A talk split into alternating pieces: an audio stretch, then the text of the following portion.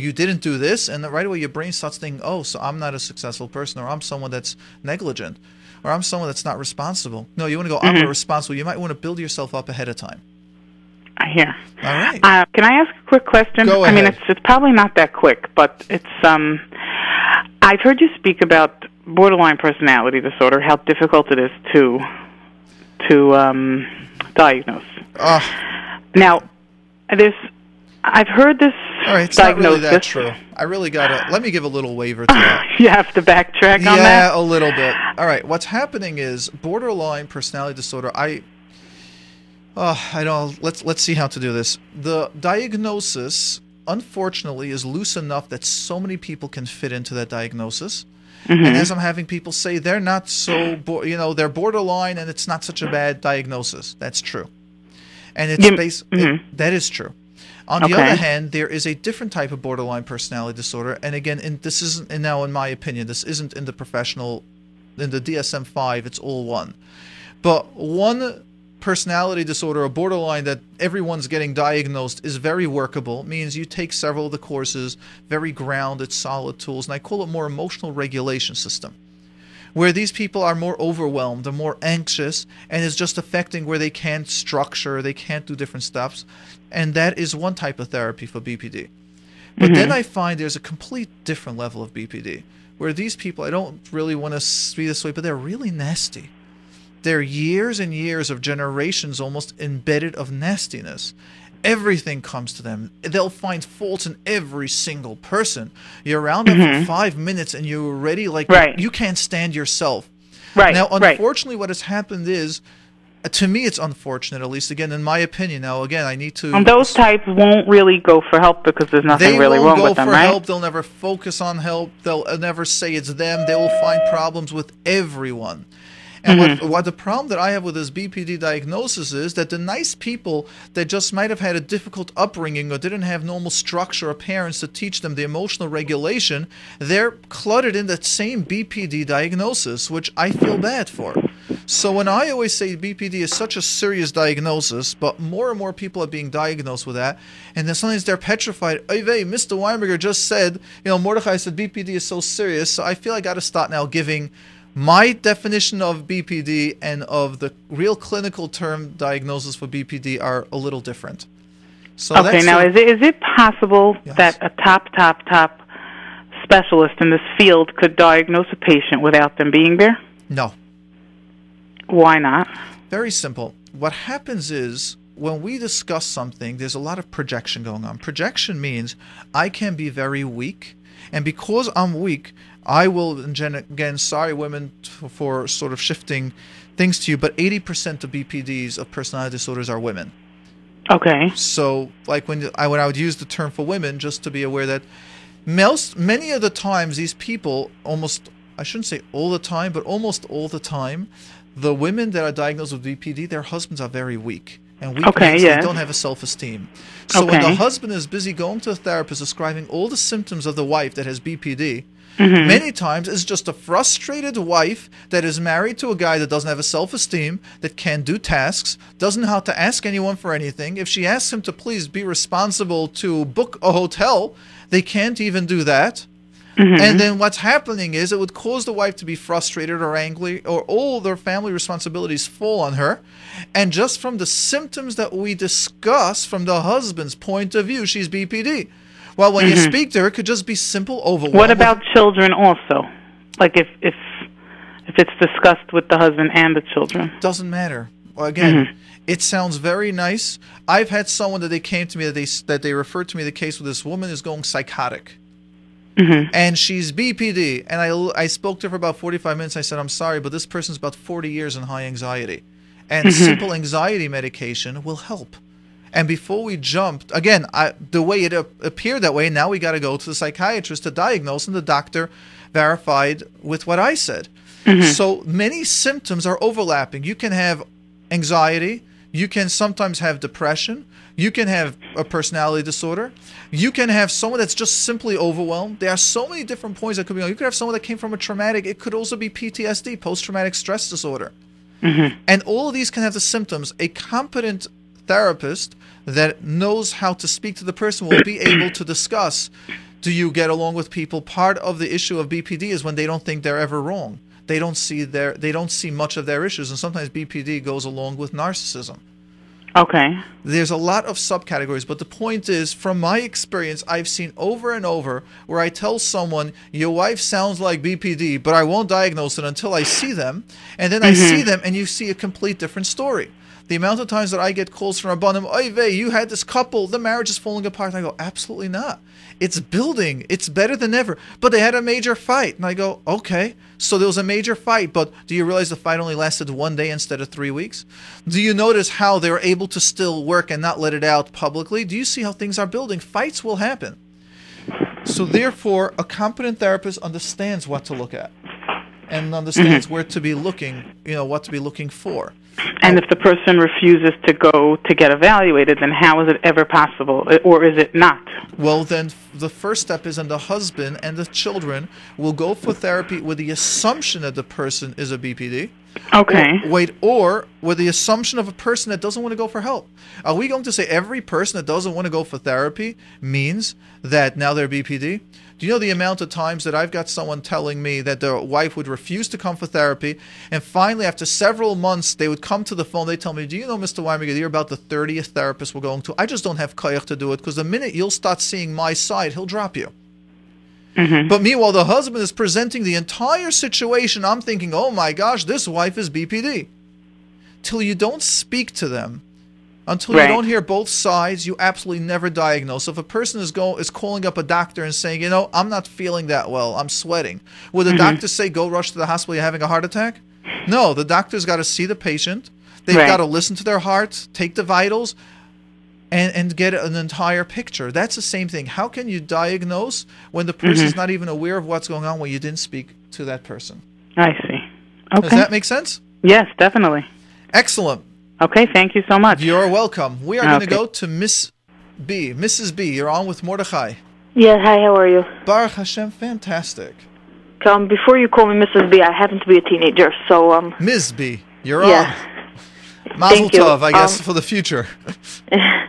um, first of all, I want to tell you um, about that what this lady said before um about the telling like telling yourself like self talk. It Yes. really works. I, I I recently um lost a lot of weight, and how I lost it was every time I wanted to eat something, I told myself, "Come on, you have self control. You could do it." And you don't have to eat now. You just ate lunch, and it really worked. It Yes. like it it really works. And so I wanted to ask you something. Um, so I have this problem. I think every single teenager has, but like it really affects me. I have a problem with authority. Like I I feel like I don't like when people tell me what to do. It's a very right. common problem, but yeah. it's it's hard to deal with. You know. let's go ahead. Let's let's focus on that. Um, let let's start with the concept. Just to share with people the number, we are live now Tuesday. So for those that would like to listen, you call in with your program. Feel free. The number is 718-683-5858, 718-683-5858. And for those of you sending um, texts, you can send a text to 347-927-8398, 347-927-8398, just to be aware that we take callers over the texts. Authority. Let's take that concept. Why in the world do we need to have authority? And this is also in that program where I'm going to be, where the workshop, where I'm training, where I'm giving, is specifically it is so important to have an authority figure, to have someone that you speak to. And that's one of the big issues that I find in this generation that on one hand we want to be on our own, but on the other hand, if we don't have an authority, someone to lean on, our brain needs a support system. And so many people are so alone, especially teenagers. The amount of texts that I get from teenagers. My friend confided this to me. What do I do? Well, you don't have a support system where to share that with. And also, Mordechai like becomes that one support system. I'm glad that Baruch Hashem, I'm the first step to that. But a large part of this program is how to help a person have a vibrant life while they're alive. It's mostly based on the book. Of course, the workshop will be a lot more detailed in the book because in the workshop there's hands-on practice in a group setting where I'm supervising how it's working out. But let's go ahead and take this concept to you. You're a teenager. What do you feel when an authority tells you something? So it's not. It's more like I'm talking about I I'm in a very Hasidic community, and there's very a lot of rules about this and rules about that, and I feel like you know, let me do my own thing. I understand you need a authority. To, I understand you need someone to tell you what to do. You can't just live your own life independently, but I think there's a limit. You know, there, you So- can't you can't rule someone's life. Excellent. So now let me go ahead. Let's take your concept and take it the next step. So, being that as you're putting it, you're in the Hasidic community, there are so many rules, and your life is being ruled. Correct? Yes. Now, what happens if I show you, or let's first take it this way: Do you think that a non-Jewish teenager, where almost everything is permissible in this American world that we live in, this land of the free, quote unquote, probably doesn't have that complaint? Probably. That's right. Now, what happens if I tell you that is the number one complaint of the teenagers in the non-Jewish world? All teenagers have that exact issue. What would you say to that? I don't know. Yes, let's start waking up. And that is the number one issue that all teenagers have is they do not like authority. And because your brain opens up, now on me, and where we need to learn, where parents and leaders need to learn the balance of how much to be on top of and also how to let loose. It's almost like when you're opening those seltzer bottles and you know that gas is going to shoot out, it's going to explode. The leadership people need to learn how to, when we hit that teenage years, how to give space, but at the same time keep it structured. All teenagers at all times, at all ages, in all countries, in all societies, feel that they are being controlled too much at all st- at all times. Now, what the job is for us to get you to recognize that the more you can learn to work out with authority and leadership within your system. There's an entire chapter that I've probably redone eight times in this book, and that's about free choice. And part of why we had to do it so many times is that people should not get a concept, oh, I have free choice. And the concept in that chapter is about to recognize what's our excitement. The Ribbono Shel Olam gave us our koyach, our passion how to use that. Part of the concern is that people might take it the wrong way. Now I have a heter. Oh, what do I want to do? I want to be Machal Shabbos, Chas Shalom. I'll do that. And what we focus over this, absolutely not. What we want to recognize is, do you like steak, for an example? Tell me a food that you really like. Okay, steak. That's it. Okay. Now, let's take food. Don't you really like food the way you described it? Do you see all those foods and you want to have it?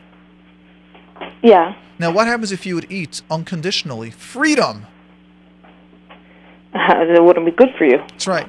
Now, what happens if you say, "I've eaten a little, but enough"? You can you can have self control. Yeah. Yeah, what? You lose I, I, weight. wh- what are you trying to ask me? What I want you to recognize is the same talents that you've used for weight and for food is the same talent that teenagers need in their life. Our goal is that the parents will, as the teenager masters that, you will be able to do that on your own. Yeah. I understand like my about my parents. I understand my parents um they you know, they know what's best for me and whatever, but I don't like for example, like the leaders of the community, how did they know what what what is best for for for me and what and do you what do you think it takes to become a leader? A person that just wakes up? Do you think a ten year old kid is a leader in the community? no, I'm, uh, he doesn't let's, know. let's I'm saying recognize. Let's stop a second. What do you think it takes to become a leader in a community?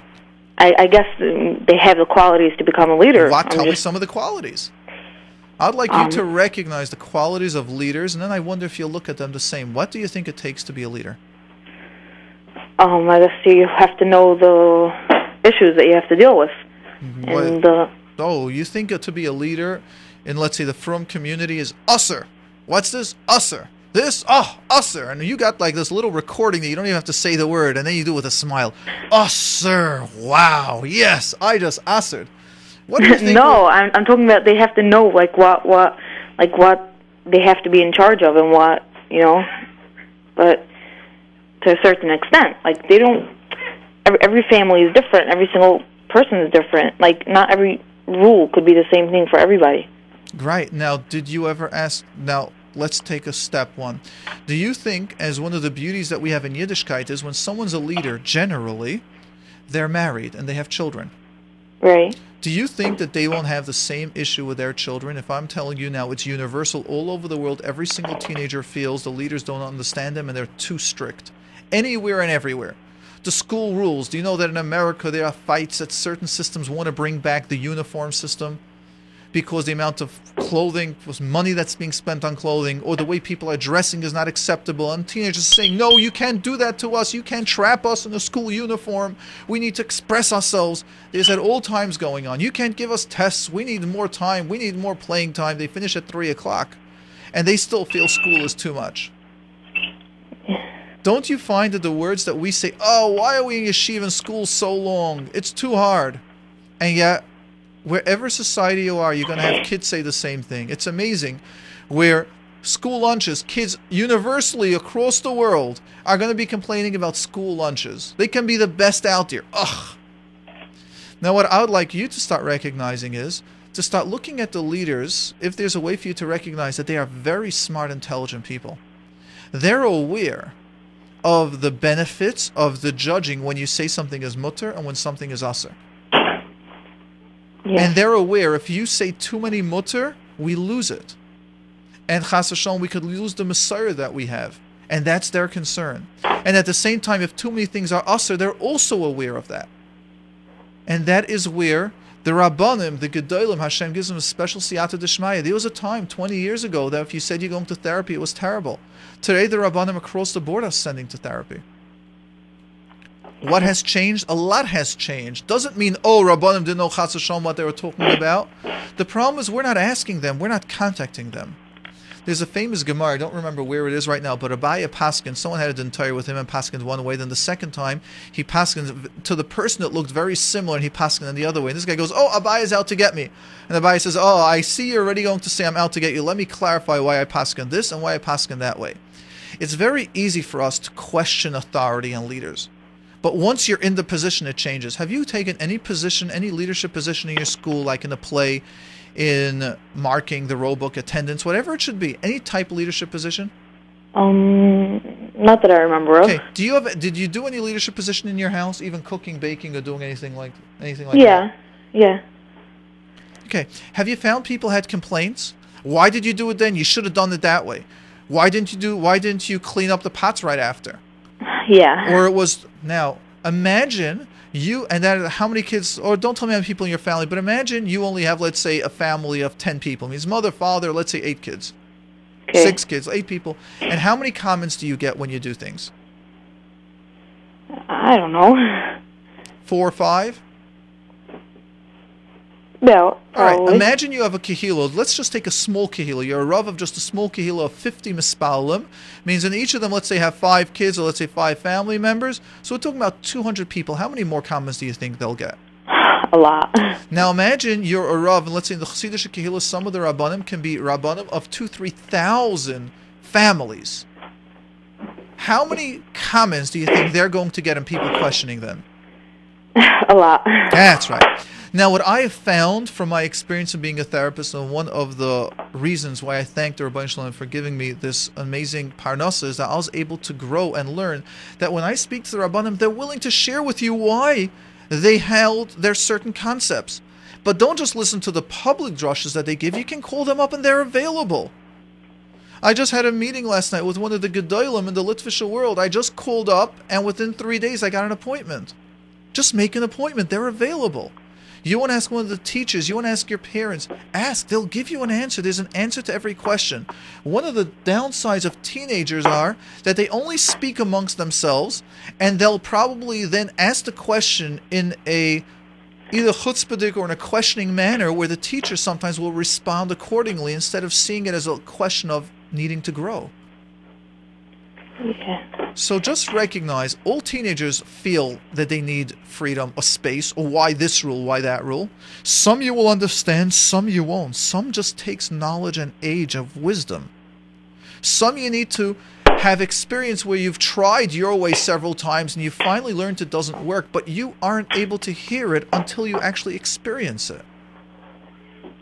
Yeah, I see. Yeah, so just recognize that I'm just like that last caller asked me what's my what's a number to reach me. It bothers me and I'm almost saddened that I can't answer people's questions when they call. I used to. I can't do that. And I almost feel like I feel bad about that. But people go, Mordechai, he's such a big shot. He doesn't return people's phone calls. He only wants questions on the air where he could get fame. I get that many times I get those messages from people. And reality is I just don't have time. But Why not walk in my shoes a couple of days and you'll see what it's like? But I just can't prove it to everyone. And yes, if someone really believes I only do it for covet or I don't enjoy helping people, I only do it for parnosa, where I take money and I won't give anyone free time, as many times I get these messages from people and I get sometimes feedback. Listen, I can't explain, I can't answer to everyone. I can only share mine and see mine and hope you trust and believe. So, one of the difficulties of teenagers is that your brain starts opening up, you start seeing the whole world, but you don't have yet the experience in the world, which means you question the leaders' mo- modes that they do and actions that they do, but you don't have yet the experience to say, I understand exactly why they did that. And if I would be in that position, I would do the same thing. And then there's a higher level of once you understand most of their levels, then you can start getting to the ultimate level, which is the sort of the ultimate madrega that Moshe Rabbeinu reached, which is an Eved Hashem, and that is that we want we saying, I trust you completely, Ribbono Shel Olam. Whatever you say, even if I don't understand, I know is right. And eventually, we would like to get that to a Munus Chachamim to understand our Rabbanim are there to help us. They don't have a day, they don't have a night. Many times I speak to Rabbanim after 12 o'clock at night and they're doing it and they're not getting paid for that. If we can imagine that a Rav has got a thousand people in their kahila, just 500 people in their kahila, and one of them or 10 of them have a shalom bayis issues that takes hours of their time, and they need to follow up, and all those points, you know how much time they give? Yeah. Let's value them. Let's respect our Rabbanim. Let's not look at what we disagree with or I don't understand or why they're doing that and recognize they're there for us. And there must be a reason because no one wants to have an unhappy teenager. Right? Thank you so much. You're very welcome, and thank you for being brave for calling in. Let Thank us you so go much. to Ms. L. Ms. L, you're on with Mordechai. Yes, hi. Um, I'm doing like a chesed for a third grader, and her. It's basically my job was to do homework with her, but not. That's not the main point. The point is that I should just be like a big sister to her, because she's a little like socially. I don't know if I don't know what it is, but she doesn't speak like normally to people. She covers her mouth a lot when she speaks, and she doesn't look at people when she talks to them. But she's a very smart, cute kid, and she, she has a lot to say. And I see that her teacher's working with her, and she's gonna get help. I just want to know what my position is. Am I supposed to just do the homework with her regularly, or am I supposed to be doing something else to build her and help her out? And what can I do to be there for? Well, before we know what your job is, what you would like it to be, we need to hear what's the job that they took you for. So, what was your job title? There's no real title. They just said this kid needs someone to come and like be with her after school just to keep her company because she's not so socially I don't know what the word is. But just someone to be like a big sister for her. Okay. So, what a big sister role is someone that they get to talk to, they can open up to, they have someone as a friend. That is the role of a big sister. Mhm. Now, and a big brother for those that volunteer. I used to be a big brother when I was in yeshiva. Shabbos is when I had off, so I used to volunteer for about four months on the summer on the summer times when there was a longer Shabbos, so I was able to learn, rest a little, and still be a big brother. And that's all they needed, just someone to talk to. Now, mm-hmm. when you want to start teaching them roles and tasks, we need to be careful that they're ready for that. Sometimes they just need a place just to chill, just to mm-hmm. be, and they can be that with you. You, if you might start teaching them, try talking without your, without covering your mouth. It might be beneficial, and that might be great. You can even ask them. We'll get there if you want to change roles and start helping them with certain roles and tasks. And that's something that a friend can do. That's much easier than a life coach, or, or let's say big sisters can do. However, however, recognize the first goal they want you to be sounds like is just to be there for her, just to have a place where she can go to. Mm-hmm. So that's step one. Now, if you've got the time, if you feel you have their trust and their listening ear, you could tell them, can we practice speaking more, like just body posture? And those are called social skills. Can we Right. practice some basic social skills? So when you talk, don't cover your mouth. Don't eat your finger while you're talking because it sounds like this. and you can try, you know, and you can try different steps with them. And then you can practice. But if they go, oh, it's too hard, then let go. Don't push. Your job is not to be her therapist. Right. Those are the other roles. Your job is just to hold be. back. Yeah, you can ask questions. What do you like? You can talk about your day. You can talk about a friend that you're having a difficulty with, or a friend that you're having a great time with. Talk, and they'll open up. It's about connecting. Mhm. In fact, there's even in the course that we're doing in the workshop, there are three types of languages I'm going to be teaching about how the brain works. One of them is like completely the therapist language that I call subconscious therapy language, which is where you're mm-hmm. letting go. Another part is when you're doing cognitive therapy, where you're partially involved. Like that's really the role of a mentor that you're doing. Like you're involved with them, you're pushing a little, you're sharing, you're letting go. It's not your main job to make major changes. And then comes those that are behavioral on actually being and saying, no, this is what we got to do. And I just did it this morning to a client of mine. I said, I'm not here to be a friend. We're here for movement. We've done emotional work. Now we got to do behavior. And I was very assertive on the person. Each of those, we'll learn those languages and learn how to practice those languages. But I want you to be aware your language is not, to, your language is more to be almost like the subconscious therapist. What's going on? What do you want to talk about? And part of that second language of like a cognitive therapist where you're involved, you challenge a little, but you're still submitting to them as the ultimate therapist, as like they get to choose where they want to go. It's self um, self directed. Mm-hmm. Make Okay. sense? Yes, very much. You're welcome. I Thanks. appreciate it. For those that are asking, the number to sign up to that program is 201 691 7626. 201 691 7626. We got Ms. R. Ms. R with Mordechai.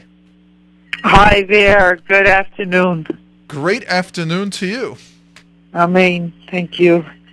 Um, let's see. First of all, could I hear more about this workshop? I'll, sh- I I'll give you a number. I'll share with you a number where I put all the information on who it's for. Oh, it's all on there? No, as another number where I placed it on. That was just a number to speak to the representatives, but I'll give you a number where you can call up. That is actually my main phone line that I have. And that number is if you got a you got a pen and paper? Yes. All right, it's 718 298 298 2011 and you hit 011. and you hit section 8 so you just press the number 8 and it'll take you right to the section there i have an entire point section there generally these courses About- go for about 18 or 17 1800 dollars it's less than a third that i'm charging. I just want to get it. I want to get it out there cost effective. The original charge was a lot more and then people just told me they can't afford it and i figured you know we'll have more people in the class but just have it affordable. I just want to get the information out there. I want to start getting Wonderful. people Meretz Hashem with Siyata Dishmaya on the right path just moving start moving in the process start getting information. Most courses are like 16 hours max. I'm putting 21 hours in there and again for the most important steps i would say almost every client that i have has gone through these steps so why pay so much money for them per hour when i could put them all vacuum packed and you're able to get the benefit of the Wonderful. group as well Because Yeah. I have a therapist at, you know, one of the clinics here, and I just feel like they- they're not really, they don't have your skill. right but at the same time when i'm one-on-one therapist i'm a therapist role it's interesting when people tell me you're so different. You have such a different personality in the therapy room and it's really true. As a therapist i need to recognize which one of these three languages am i doing. Am i a behavioral therapist? Am i a cognitive therapist? Am i a subconscious therapist?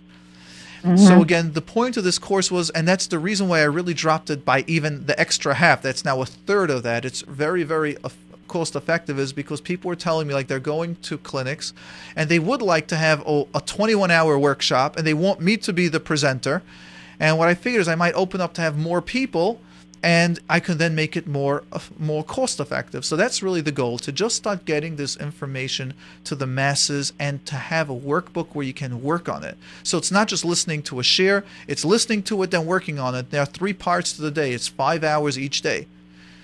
Uh-huh. The last day is six days. So it's going to be like an hour and a half work, you know, an hour information, half hour work. Next, hour information, half hour work, hour information, half hour work, plus a half hour lunch break, you know, or supper break, depending if it'll be by day or in the evening times that we're going to be doing it.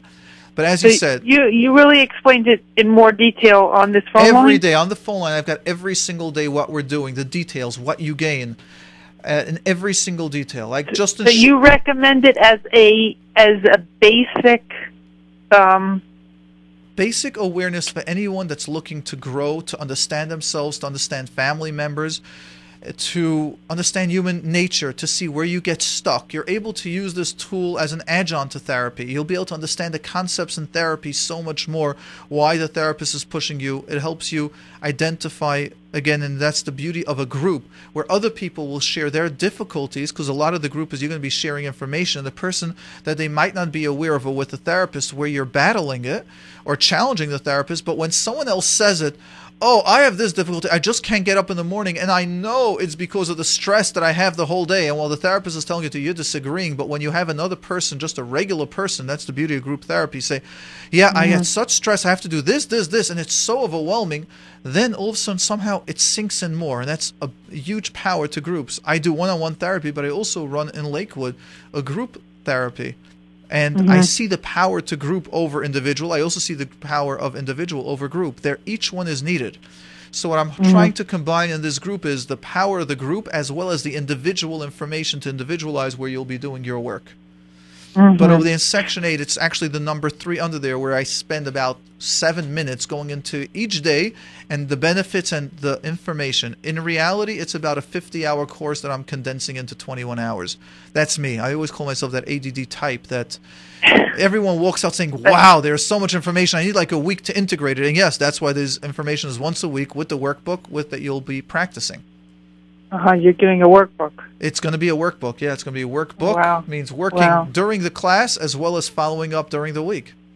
Yeah. Mm-hmm. I see. Okay, so I, I guess um. Now the the other thing about the authority, I don't know if this um, sits, works together with what we're talking about about learning about your individual, and then rabbanim. Is that you know, not always my experience shows me that everyone understands everybody, right? Well, let, us instead of going into who doesn't, how about you find a Rav that does? The Rabbi you know has given I, us, we're having mm-hmm. now these parishes in the Torah, B'Shalach, Yisroi, all the 12 Shvatim, we had different paths. You got to connect to yours. Let's not go to that's, That's the hard. That's the challenge, isn't it? To find no, somebody. No. Which shul do you like davening? Which shul does your husband daven in, or which shul does your parent daven in, or some type of rav, whatever it should be. Find yeah, but I don't rav. think I don't. Well, some people might have such a lifestyle where they where they don't. They right. they have well, it, but I've I've heard a lot of people don't don't feel that. um that they stem with a Rav, that he understands well, I, them. I find that I find those people that claim that are those that never take out any CDs of hearing to Rabbanim speak. These are the people that don't take books when they're coming out. I'll now promote ArtScroll since uh, they're going to be you know, producing my book, but they continuously putting out publications from different Rabbanim. And I'm sure there's some Rav. If those that are seeking we'll find but we got to seek it's so easy to get into that role of oh what do they know they know i'm speaking the more involved i they am they might know but the question is Let's do not, they no, know no, every... hold on. i don't want to do that i don't want to have to go attack and defend i'm not doing that this is not a public forum to discuss rabbanim um, please forgive me for doing that now i just need to cut it short i feel we're heading in a place i don't want to go to no, well, I'm trying to say, how do you know? How do you? How about we change your question? How do I find a Rav? Can you change it that way?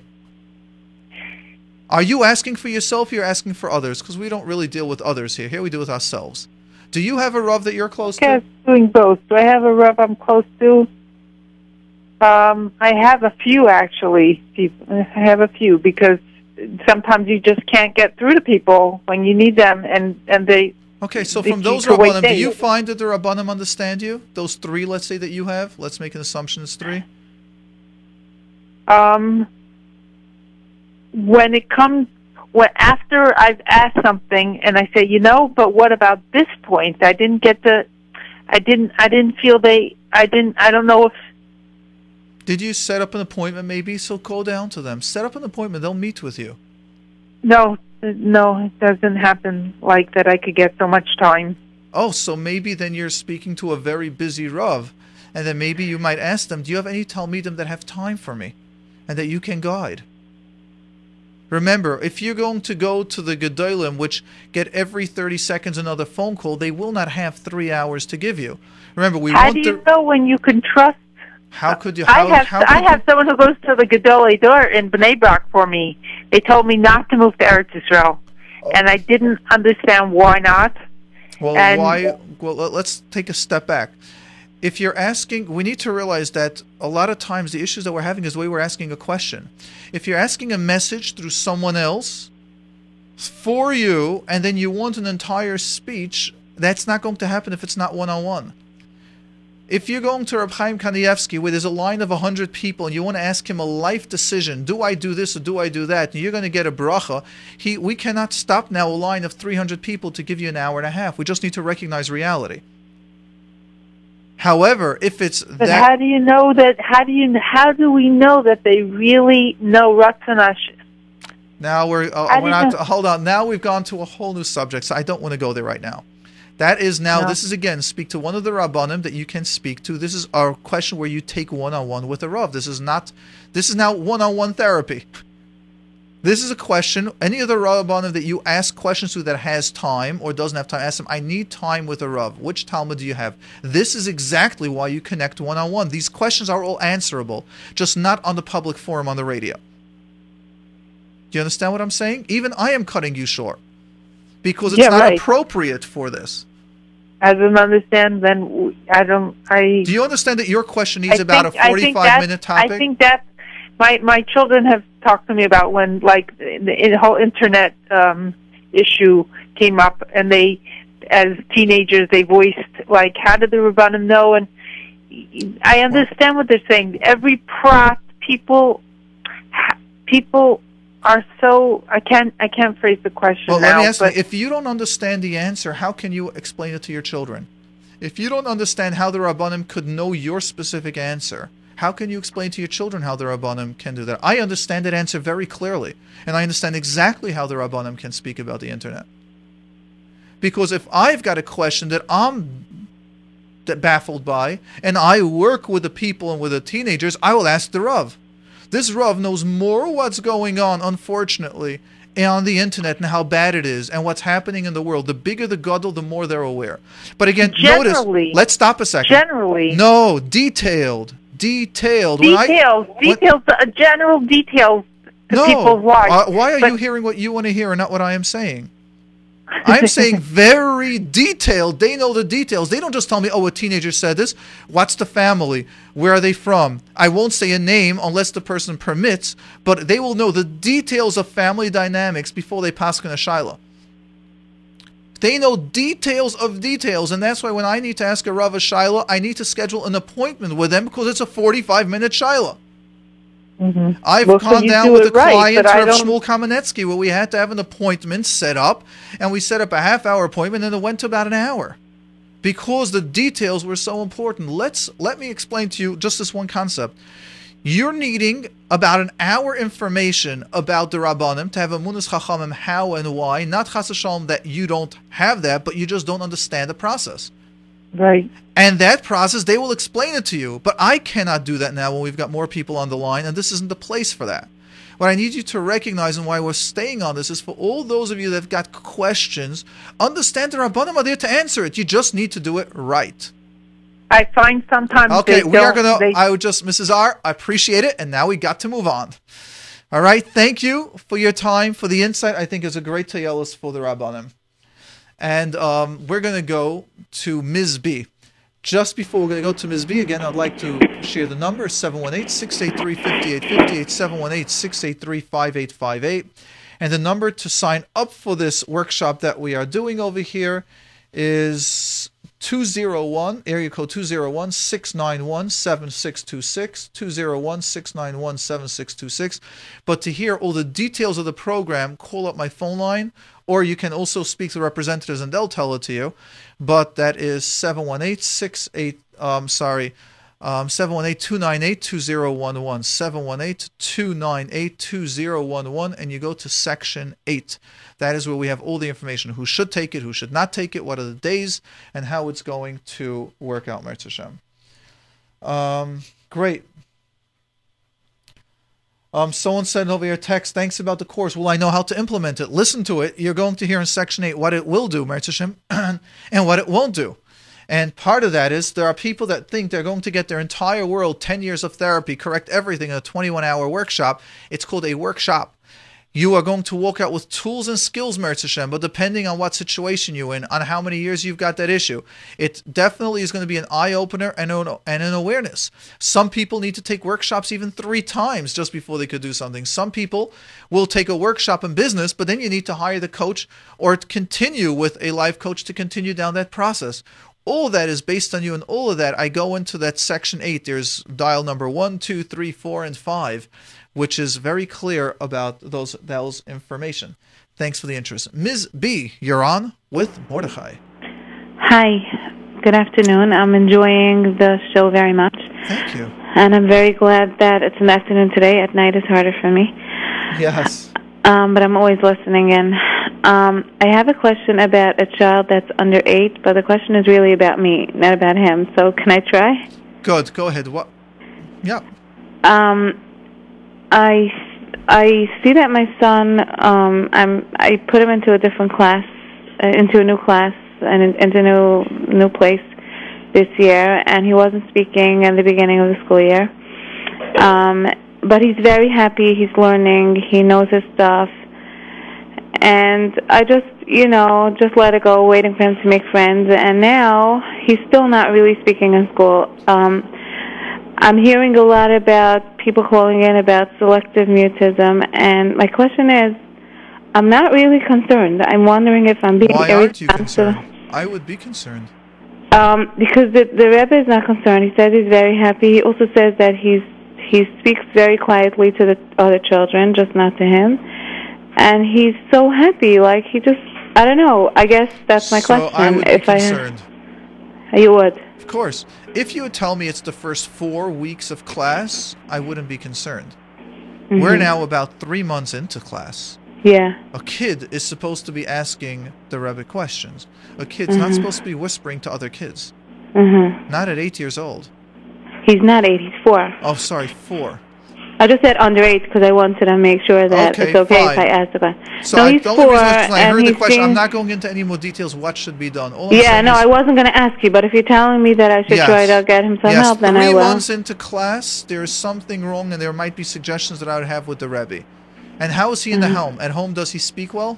Yeah, and regular he talks loud? about regular loud. Excellent. He's then actually I definitely wild. would be I, concerned. I yes which means it might just be a little tune-up that's needed just to teach a kid how to speak, or for mm-hmm. the Rebbe to play with him one-on-one. There are several skills that should be done, um, but definitely one month in, two weeks in, normal. Four weeks in, I'd start being concerned. Three months mm-hmm. in, we're now already at Shvat. Mm-hmm. This is yeah. several Even if he's not showing any other symptoms of disappointment or. Well, well, the disappointment. Well, what the concern I don't know. is, he's so comfortable. Do he you tells hear me the everything. concern? What's the concern? Let's get into the concern. What is my concern? I wonder. Oh, so ask me. What's my concern? Um, what's your concern? What are you so worried about? Oh, I'm worried about that this kid is going to learn that you can get away with not talking in class and not talk to friends. And while you're still young and you play by yourself, you don't need social interaction with other kids. But if he doesn't learn to master that, it could be three years that he doesn't really ask questions and he doesn't have friends. And then all of a sudden, when they turn eight years old and everything's about friends and who's your chavrusas and who's playing by recess, and no Uh-huh. one's playing with him, you start feeling alone or you start feeling worthless. You start thinking there's something wrong with you. You start developing a self-image of I'm weird or I'm bad. I hear. Interaction, socialization is a very vital component in the class. Mm-hmm. Happiness can come from other points, but the older they get, especially in the school system that we have, it's a major concern to me. So again, not for the first two weeks, definitely not. Mm-hmm. The first four weeks, after four weeks, I'd start being aware is anything changing. I would speak to the Rebbe, but four months, five months into the school year, and the kid doesn't speak to the Rebbe and talks low to other kids, I would start being concerned. Yes. Okay. Thanks for your help. You're welcome. Excellent. And the number to call in is 718 683 5858. 718 683 5858. And we've got some openings for some callers, so feel free to call. I'll read a couple messages that we got over here. The big sister should not practice social skills. She should just unconditionally accept. I definitely hear your opinion, and I personally disagree because I've worked with many, many um, teenagers or kids. And so much more was accomplished once they have that unconditional acceptance with that big sister that they're able to do a lot more work than I did, which means I planted the seed, but that social skills or that big brother, in the case that I was involved, was able to actually get them to do the work because it wasn't a 45 minute session. They were able to be with them for about three hours, and after an hour or two, got them to do it and practiced it several times. They did it like two, three times a week, that it so enhanced the therapy. So I definitely see what you're saying, and definitely a big sister should be there for unconditional acceptance. However, as I said, that is step one. Step two is if you're able to do it, please definitely deal with that. Um, there's a question that I am looking for that got my eye, and it was regarding someone that they're going through a tough time and they need to speak to someone. Does that make sense? Let's go ahead and look at that. Um, where is that? All right, I'm not finding that, but there was a question that someone said they're going through a very difficult time, went through a trauma, and they need to speak to someone. Does that make sense that they should need to speak? Uh, here it is. I recently went through a major medical trauma. I'm in desperate need to speak to therapists since I'm still physically weak. I'm not strong to do major therapy, but I feel I need a listening ear from an outsider that was not emotionally involved. What's your take on the matter? I am very, I am a very, very big believer in this. And why am I saying that? Because there are different roles that therapists do. For an example, by me, when I do the deep inner work, it's deep surgery and you need a lot of strength for that. You need to be able to manage that. At the same time, sometimes therapists are just there as a supporting hand, and that's a different role. Unfortunately, I usually don't personally enjoy that role just based on my nature, which means I'm there for a supportive person, but I don't enjoy spending 45 minutes just as a support. I usually like movement. It's a strength or a weakness depending on the client and to who. However, for you, having someone, and that's where I find life coaches are fantastic. That's a large part of their talent. They're able to be there unconditional. They're able to be just for chizuk. And either the title life coach or just a good friend or someone that chooses to get paid for that time. So, yes, I am a very strong believer in that. And for someone like that, by the way, I would definitely not recommend my workshops because my workshops are major work, major inner work and awareness and changes that's going to be happening, questions, doubts, loving it, hating it. There's going to be a lot of emotions during my workshop.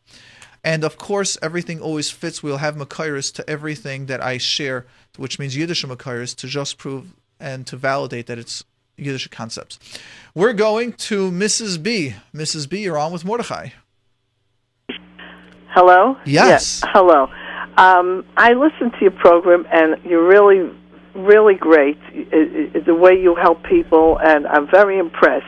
And it's been bothering me for a long time why you don't take calls from people under that have anyone under eight. And this past call that you just got proves that you could really be beneficial. You see, this woman, she it, she had no clue that it was an important issue, and I can't hear anything. All right. Well, I'm with Yes. you. Well, Uh, let, let me explain to you part of my concern. Imagine I know you want them to go to parenting no, classes. No, no, No? no, you missed it. Sorry. It's not because I want them to go to parenting. It's because if you're going to ask me now a question, how do I um, how do I get someone up in the morning? Most of the time, most of the time when it's the parents calling for parenting skills, a skills based information takes about four sessions of about two hours to teach. Most of the questions I'm not getting are questions like this. You Most- see, because when I hear that you don't want to take those questions, the way I look at it, I have Mm-hmm. married children that have children under the age of eight, and you know they get married so young today. They those who have the children under eight are really the ones that have no clue as to what to look for when they're That's raising right. their now children. imagine I need to get a parent. Now I'm going to be a little bit controversial. And this parent is missing a lot of skills, and then I'm telling them you need skills. No, no, no, but you're not understanding my question. I don't want to go, and that's what I was having program after program after program. Just listen to the first 50 programs on my phone line where we have that. And it's coming up over and over the parenting questions. I'm telling them it's age appropriate. No, but you don't understand how it's for It's my kid sa- and then over and then the next one with the same question oh my kid has anxiety And then, do you have anxiety? Or it's age appropriate. No, but you don't understand. My kid's really afraid to use the toilet. And then, but it's something you can do. My kids fights. They don't want to share one with another. A two and a half year old. It's age appropriate. I know, Right. but what do I do? Now I got to start giving you four hours of one week at a time, giving you the kids the skills how to stop one kid from fighting or to share. That is not possible. Now, I can get from every 15 questions that I'm going to have to say, sorry, that's a parenting class. Sorry, that's a parenting class. Sorry, that's a parenting class. Oh, this one is not. I don't enjoy telling people, sorry, that your question, you waited online 45 minutes for me to tell you it's a parenting class. So Right. that is what was happening. So what I've just. maybe it's an idea to give some kind of uh, uh, programs for uh, like for a parenting class type of thing. So that's because why I- they have no clue. They're so young and they have no clue. Is this age appropriate? Uh, is the child doing the right thing? You know, Baruch Hashem, if if somebody has parents to guide them, that's great. But if they, in, in today's society, all the parents are so busy. Nobody seems to have time for these married So young married so kids. that is information. Part of what I'm doing with this course, if this course Ranch Hashem works out, and part of it's to make it cost effective, so people will do it. And I will be having my parenting class. When I do the parenting classes, surprisingly and shocking as it will be to people, is it's a big issue. I want this time, I don't like that time. I want to ask this question, then it comes up marital issues that are coming up in there. And you can hear that in the question. There's a lot that happens with parenting. People suffer from anxiety and they don't want to hear that. And therefore, you can't just like do recordings. Like many of the parenting classes just have recordings and you're not speaking to someone one on one. And their issue is they suffer from an issue and now they have with their children and they don't even want to say they've got the issue there's a lot when I did the parenting class that I said I will change it. First of all, just to be aware of over here that in the JRoot they do have a parenting um, program over here. Someone at 10 a.m. looks When like is it? um, I don't know. I just got the message from Aaron over here that they do have tomorrow a parenting class. Tomorrow? Um, Rabbi Avraham Barzulai. Uh-huh. All right, but yeah, You know, I have a daughter in Lakewood, Mhm. and she can't reach your program, and she dials up the number to hear it. oh, that's the pair, nice. the class, and and that's another issue I have to say. You know, Kanai Nahara, how many young young couples are in Lakewood, and I'm one but of the amount that are there, there should be so much resources for them, and there isn't. How about we try it differently? How about we just have there are there are programs and parenting workshops going out. I I don't want to like promote anyone, but I know there's a, a parenting workshop in Lakewood that parents take over there, and they make it very cost effective. It was meant for, for Maybe it's uh, you have to understand something also. They're all in different communities, That's right. and not and it's not always accessible. And another thing, they don't have babysitters, so they can't now. even Do get you out realize now? to them. Recognize. Listen to what you just said. When we need to put together a course, do you know how many details goes into it? I know. When people know. ask me, why don't you just do your parenting course? I have the information. It's not the information that's time consuming. It's all the surrounding issues that are so, I should say, a little um, just energy consuming.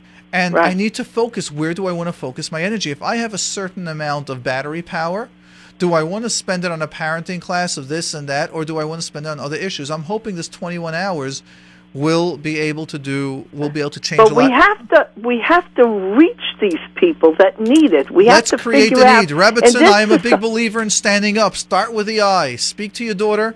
Speak to your friends. How many kids? Go ahead, contact someone, put together a parenting class, get 15 parents to want to take it, and I will be either help you recommend to uh, to parenting class or I'll teach it. Get together the parents, see what it's like. Instead of saying what we need and what they need, I always believe in the I. You put it together, get get 20 parents that are interested, and Meretz Hashem, be in touch. Call up, and I'm willing to help out. You put it together, Okay. I'll help you out. Okay, that's a deal. All okay, right. that now we're talking positively.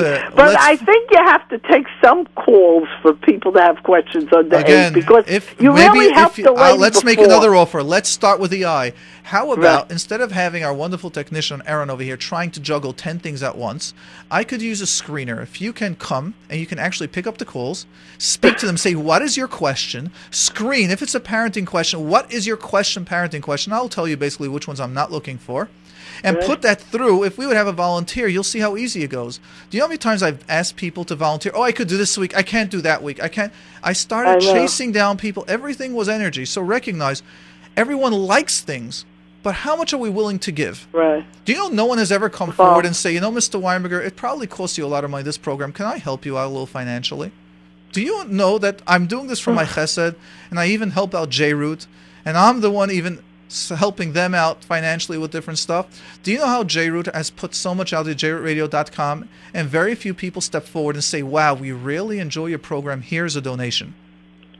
Do you know the begging that they need to do? So what I'm finding, and I don't want to sound that cynical, but people have a talent of wanting and wanting for free. The minute there's a one dollar involved, it changes. So recognize, I know that I can do the best that I can do.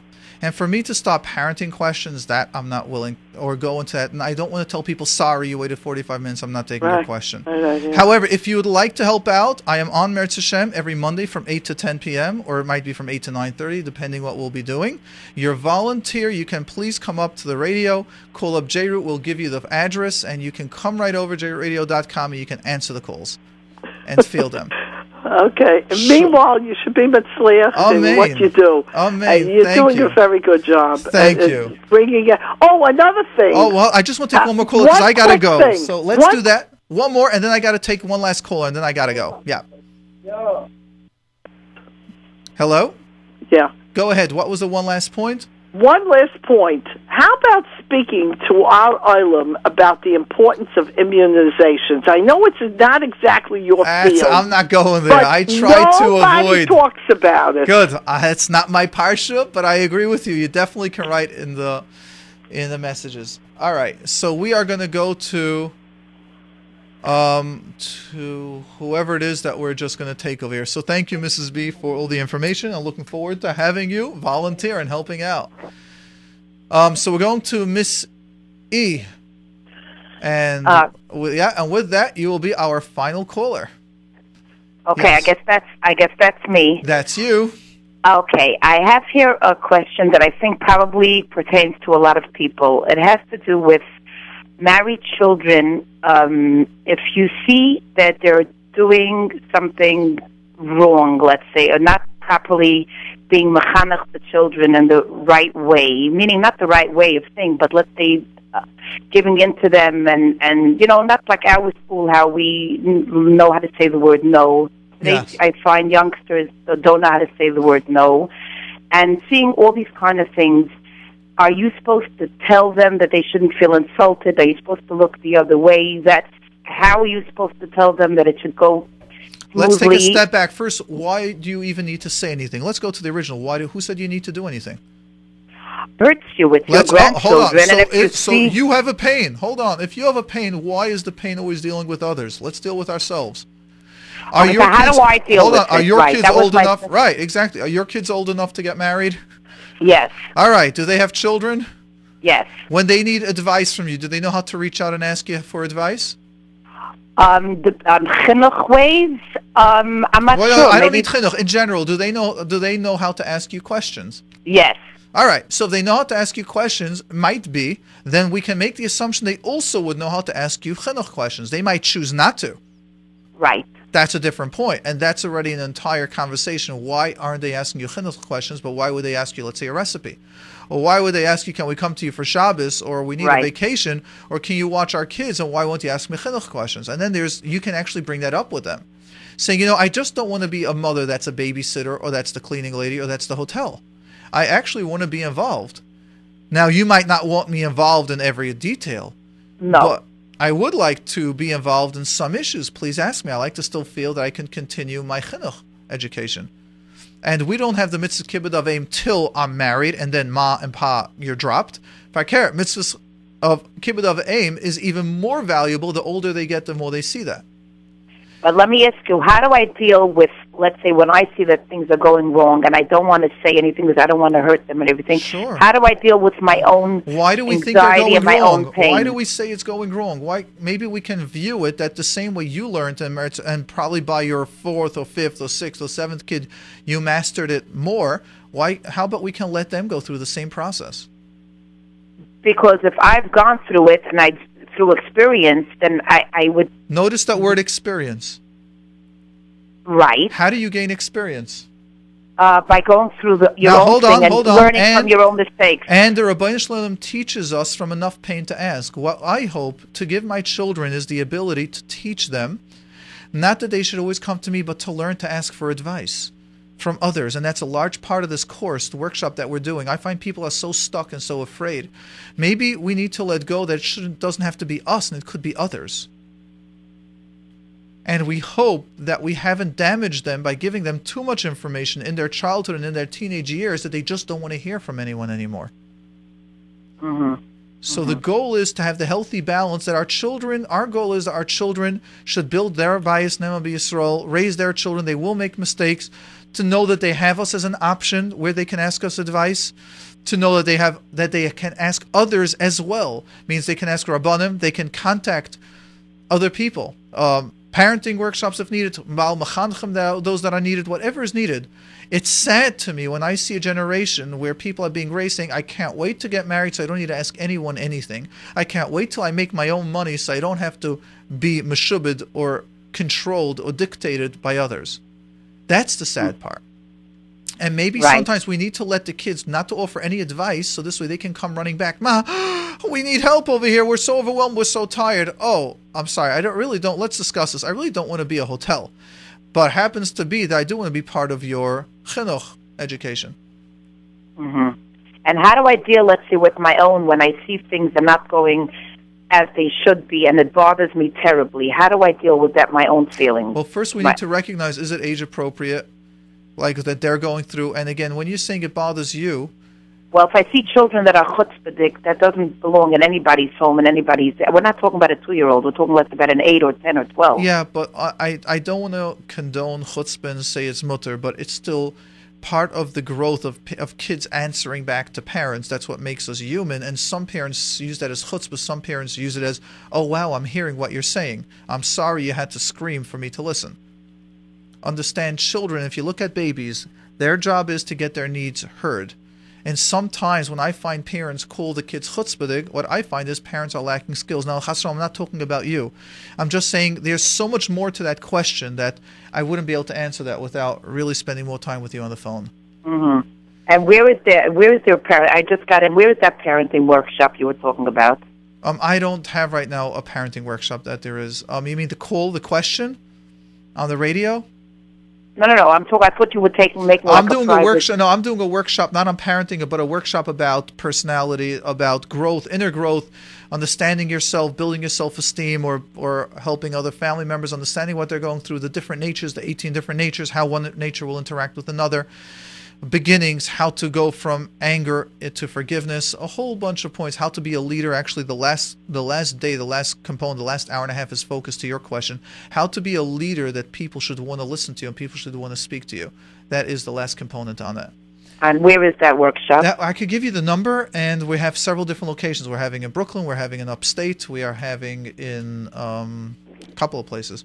The number Uh-huh. to that is 201 right, 691 right. 7626. Right, we're even having a Lakewood. I just realized that's the third location because we got a tremendous amount of calls from Lakewood. So, having in Brooklyn, upstate Monsey area, and then in Lakewood. Six nine one seven six two six. Yeah, it's area code 201 as well. If you want to hear information before you call up, where I got all the information, that's on my private number, like that phone line that I have. It's 718 298 2011. That's 298 2011. And you hit section 8, just press 8. It takes you right there, and that's where I have all the information. Uh huh. Uh huh. Okay. Thank you very Thank very you, much. and Mertz Hashem, looking forward to everyone, looking forward to taking your questions and comments. Mertz Hashem, next Monday, back to the regular time. Baruch Hashem, of Simchas by us all, and Hatzlacha. Thank you.